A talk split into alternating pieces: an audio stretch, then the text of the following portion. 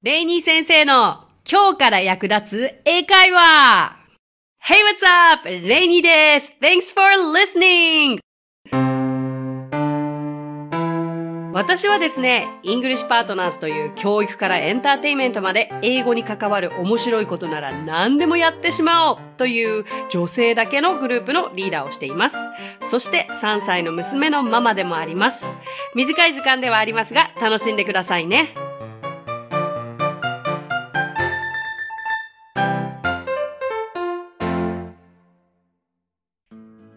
Hey, what's up? 今日も始まりました !Thanks for listening! レイニー先生の今日から役立つ英会話さあ、4月になりました新しい気持ちで、えー、毎日ね、こう、過ごしていきたいわけですけれども、えー、今回はね、あのー、お子さんをお持ちのお母さんは、に役立つといいなと思う情報でもありますし、もちろん大人の方でも、こう、初歩に戻って、英語をこういうふうに勉強すればいいんだというきっかけになればいいなと思う内容をお届けしたいと思いますが、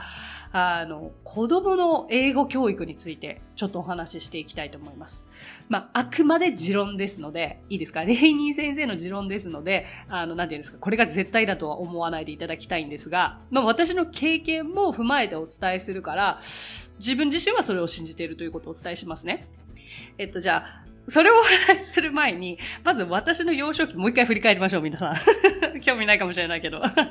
あの、私自身は、えっと、本当に物心ついた時、つまりはそうだな、かなりの小さい時から英語に興味があったんですよ。それってね、なかなか珍しいことかなとも思います。うんと、小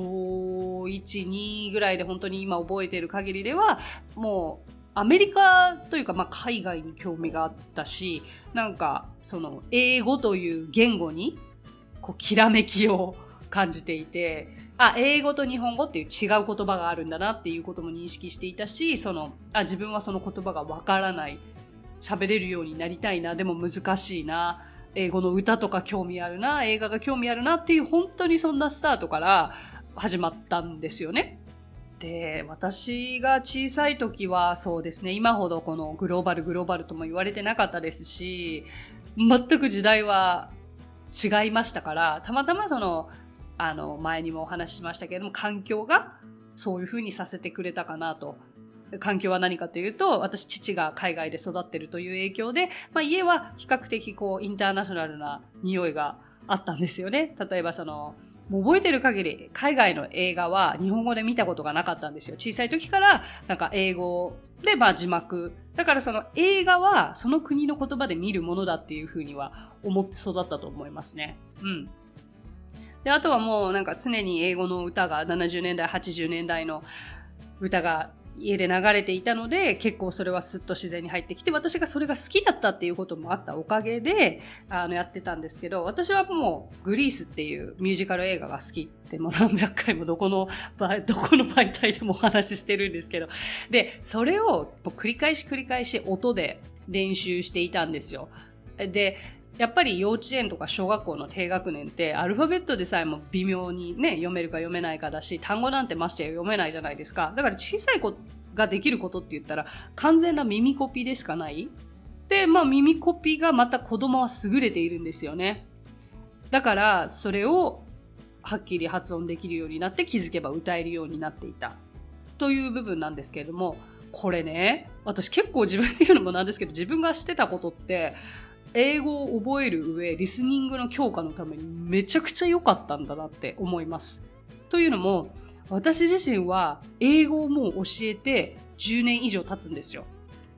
で、主には大人の方に教えてきたわけですけれども、ここ数年はキッズの英会話もすごくあの精力的に行っておりますし、あの、まして私3歳の娘がいるので、あの、娘をどういうふうに日本にいながら、日本の学校に通わせながら、なるべくバイリンガルに育てられるかっていうのは日々試行錯誤している最中なんですよね。で、そうやってる中で、子供はもう耳でしか聞こえない、あの、理解をまずしないわけですから、とにかくまずできることといったらリスニングの強化。あとはなるべくその英語の本をより読んであげるっていうこともそうですし、で、やっぱり繰り返し同じことを行うっていうことが大切なんだなって思ったわけですよ。で、そう考えると私グリースの歌を毎日毎日同じ曲聴いてたから、あ、そっかそっか、そうやってたんだ。で、気づけばその時の単語が日常会話としても役立っていたし、大人になってからグリースがたまたまテレビでやってた時に、全部言っていたことが理解できた時は本当に感動したっていう話があるんですけど、で、本題に行きますと、よくあの、周りのお母さんとか、生徒のお母様からどうやったら子供が英語力伸びますかね？とか、あの、インターナショナル行かせるべきでしょうか？とか、うん、まあまあ、聞かれるわけですよ、たくさん。で、もちろん私がその答えをわかるわけではないですが、持論としては今って情報に溢れる時代なわけですよ。で、私が娘をじゃあどういうふうに今育てているかをヒントとしてお伝えしますと、私自身17からアメリカに行って、やっぱり英語を話せなかったわけですよ、最初。で、言葉の壁というのをものすごく痛感しましたし、未だに感じています。で、そのことによってちょっと諦めなきゃいけないこともあったわけですよね。だから、娘にはなるべくその壁とか、そういった障害を感じずに育ってほしいなというのがやっぱりあります。母親としての私の経験から。で、私がしてきたことは、せめてもう私からは英語で娘に話しかけるということをもう生まれた時からしておりました。あの、まあ、もちろんこれは全員の家庭に言えることではなくて、たまたま私が今英語が話せるという状況にあるからできることです。よく、あの両親のうちどちらかが外国人の方の場合には、あの、お父さんとは英語でお母さんとは日本語というのを聞くかもしれないんですけど、まさにその通りにやっています。私は英語で話し、えっと、主人は日本語で話すし、でも、娘を取り巻く環境は圧倒的に日本語だらけなわけですよ。保育園も日本だし、日本語だし、あの、おばあちゃん、まあ、その他、まあ、外国人のお友達は娘にいないんですよね。で、そこで気づいたのが、そうだな、日本語も認識し始めて何か、こう、指示行動でこう、動けるようになったと気づいたのが、生後6、7ヶ月ぐらいだったですかね。なんかいろんな説があったんですよ。私もその当時、英語で言ったらその後日本語で話すといいよとか、うん、英語だけの方がいいよとか。だけどそんなのね、人次第だし、私はとにかくできる限り英語で言ったりとか、まあ単語を言って apple って言ったらリンゴって言うとか、まああの、その時その時に応じてやってたら、ある時、やっぱり英語で言っても日本語で言っても同じように指示ができるようにな、行動するようになったんですね。わ、すごいな、子供の吸収力と思いまして。で、それはすごく嬉しかったことでもあるんですよ。例えば、じゃあどうぞってやってって言った時にこう娘が手出したんですよ。で、その後で Here you are って言ったら、それでもこう同じように手を出したんですよ。すっごく感動した瞬間だったんですけれども、なんかそのように私は育てておりまして、だから、あまり、ま、周りが、あの、日本語の環境が多かったにせよ、こう繰り返し同じことを伝えるっていうことが、何か娘の英語を導入するきっかけになったのかなと。あとは、それぞれのご家庭で、あの、教育方法は違うと思うからテレビ見せないとか、YouTube 絶対見せないとかあるかもしれないんですけれど、私はもうとにかく あの、家事をしている最中に、まあ、英語だったらいいだろうと勝手に自分の中で決めつけ、YouTube のあの、それこそお友達から聞いた、このチャンネルいいよっていう、英語の動揺ばっかりが流れている。えー、チャンネルをいくつか見つけて、それをもうずっと見せてたんですよ。で、英語の童謡っていうと、例えば ABC の歌だったり、Twinkle Twinkle Little Star だったりも、私たちが聴いても知ってるような曲ばっかり。プラスアルファ、アメリカとか、その海外のに特化した歌で、あの、それがもう永遠に流れているだけなんですけれども、私教えてないのに正直娘はアルファベットを全部読めるようになっていて、数字も全部言えるようになっていた、10まで。で、それって私教えてないんですよね。だから、あ、これは別にテレビ見せてるのも悪いことではなかったんだなと思ったこともありました。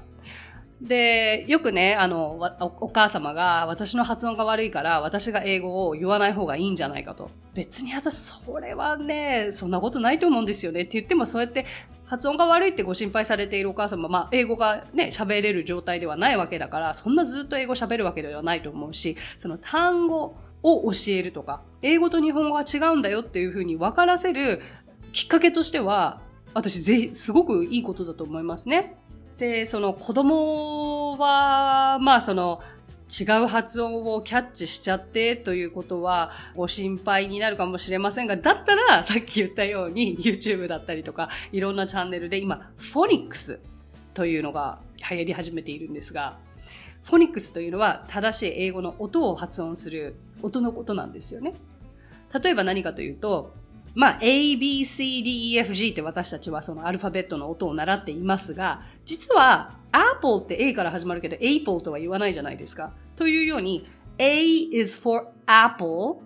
あ、あ、あ、あ、Apple というように A はあっていう音がする。B は bear のように B という発音をする。だから A, B, C をフォニックスで言うならば、あ、B, K になっていくわけですよ。だから A がその両方の音があるっていうのが分かると、子供は単語を見ただけで正しい単語の発音ができるようになる。で、これも実は今、その YouTube とかで散々フォニックスで調べると、あるんですよ。だからうちの子も私が教えてるわけじゃないのに L is for lion, l l l l lion とか言えるし、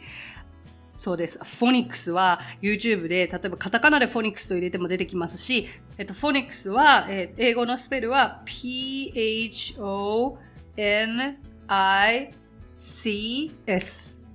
フォニックスですね。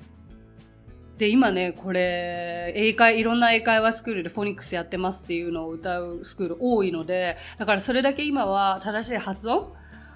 が大切とされ始めてきていますね。で、私自身も、まず英語の導入としては最初は通じればいいよっていうふうに言っていたんですけれども、ある程度通じるようになってきたら、それこそ正しい文法だって必要になってくるし、その後はそれこそやっぱり綺麗な発音で言えたことに越したことはないですので、あの、今でこそね、こう、英語の教育が大切と言われ始めていますので、お子様には正しい発音をなるべくするきっかけとして、フォニックスはおすすめです。そう、面白いですよ。うん、F is for frog. F は frog とか。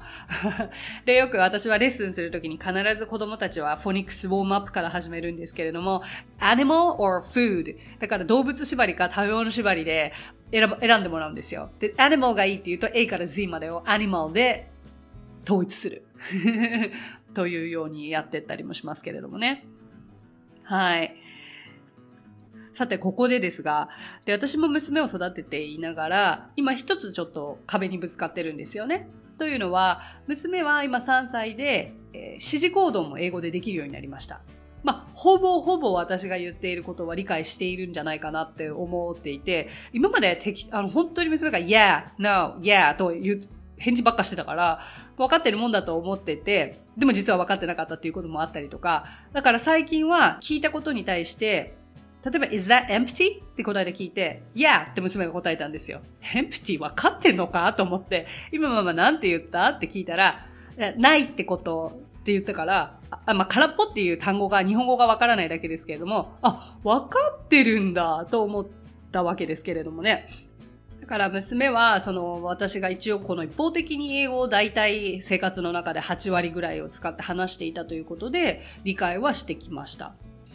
さあ、壁が何かというと、今度は娘にとって今、英語をアウトプットする機会がないんですよ。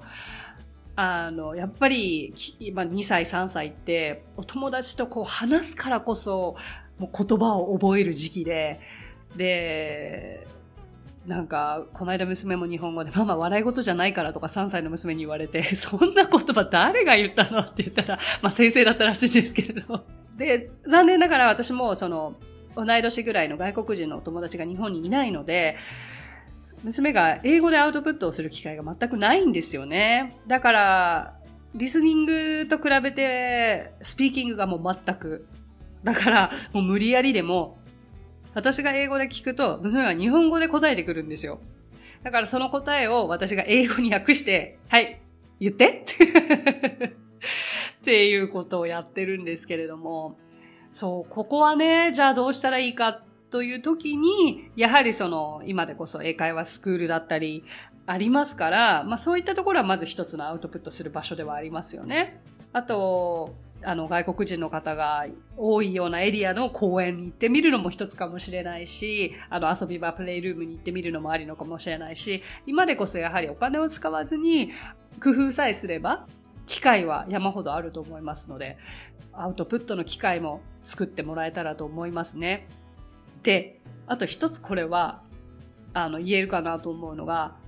周りで何人かの方が、こう、幼稚園はバイリンガルとか英語だけのスクールに通わせていったけど、小学校から日本語、あの、なんていうんですか、普通の日本の小学校に行かせているという子は、共通点としては、発音とかすごく良かったりはして、まあ、ある程度の理解はあるんですけれども、結局、やっぱりそのレベルが幼稚園で止まってしまっている。もうそこから止まってしまうと、いや、正直忘れます、英語は。うん。もったいないです。なので、やっぱり、英語と触れる機会というのを親御様が作ってあげることが一番じゃないかなと思います。で、その、じゃあ機会は何かというと、先ほど言ったように、あの、英会話スクールだったりとか、とにかくじゃあディズニーの映画は英語で見せるとか、で、ディズニーの映画も繰り返し見せることに意味があると思います。繰り返し同じシーンを見せて覚えさせる。あとは協業しすぎないこと。英語がやっぱりいつ始めるか、何歳に始めるかにもよるんですけれども、あまりにも日本語が上達してきてから、英語を無理やり導入しようとすると、すっごく嫌がってしまうお子さんも多いんですよ。もうすでに年中、年少ぐらいからそれは始まるんですよね。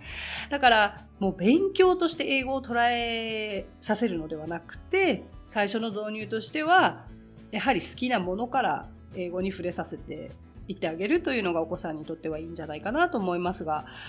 で、じゃあ最後に、私が今、お子さんの英会話レッスンの時に、あの、やっているやり方を一つ、じゃあちょっと紹介したいんですけれども、まあ、お子さんは大抵ディズニーは好きですよね。で、It's a Small World という曲があるじゃないですか。ね、あの、It's a Small World After All っていう曲ですけれども、あの曲の中に私は必要な発音が全て詰まっているのではないかと思ったわけです。まあ、きっかけは娘がすごくあの曲が好きだったっていうのと、It's a Small World がディズニーランドで好きだったっていうことがあって、まあ、なんか本を買って、娘に毎晩歌ってたんですよね。そしたらすっごい難しい単語のはずだったのに、ある時から娘が全部単語を言えるようになったんですよ。あ、子供って繰り返しやれば耳で完コピできてるんだ。で、これは絶対じゃあ、レッスンの時に使ったら、まず L の発音、R の発音がふんだんに、だって small world なわけですよ。これを言えたらじゃあキッズたちは間違いないと思って、まずじゃあ1回目のレッスンで1番、2回目のレッスンで2番をやるというやり方をしてるんですが、そのやり方がこうなんですね。まず最初に world of を言わせるわけです。world of。はい。はい。で、次 world of laughter。言えますか？はい。で、world of laughter が口が慣れてきたら、it's a world of laughter。はい。これがまず一つのチャンクになるわけですよね。で、実際一番の中で world of が4種類出てくるんです。world of laughter, world of tears, world of hopes, and world of fears. だから world of がまず最初に言えるようになると、この次は違いを4つ言えるようになる。もう永遠にだけど、集中すればこれ最初の5分10分で全然歌えるようになるんですよね。It's a world of laughter, a world of tears. で、これをまずもう永遠に繰り返して、はい、戻って繰り返す、戻って繰り返すということをお子さんに私はやっています。で、歌えるようになったら、それを最初のウォームアップとして取り入れるようにやっています。というように、お子様のやっぱり教育、英語教育で大切なのは、まあ、耳コピー、繰り返し、あフォニックス、それからアウトプット。ですね。はい。参考になりましたか？まあ私自身、あの、お子さんには、あの、どう楽しく英語を伝えられるか、身につけられるかを日々、やっぱり勉強しながらやってて、娘を実験台にさせてもらってるわけですけれども、本当に歌って踊って、家にあるもの、生活の中でどう英語と、えー、触れられるかということを大切にしながら教えてますね。はい、ということで今日はちょっと熱く語りましたが えー、どなたかのお役に立てれば嬉しいです。Uh, thanks for listening! 今日も、えー、レイニー先生の今日から役立つ英会話をお聞きくださってありがとうございます。この番組は毎週金曜日に配信されますので、えー、ぜひチェックしてくださいね。So, talk to you soon! And I'll be waiting for your comments. コメントもお待ちしてます。So, bye!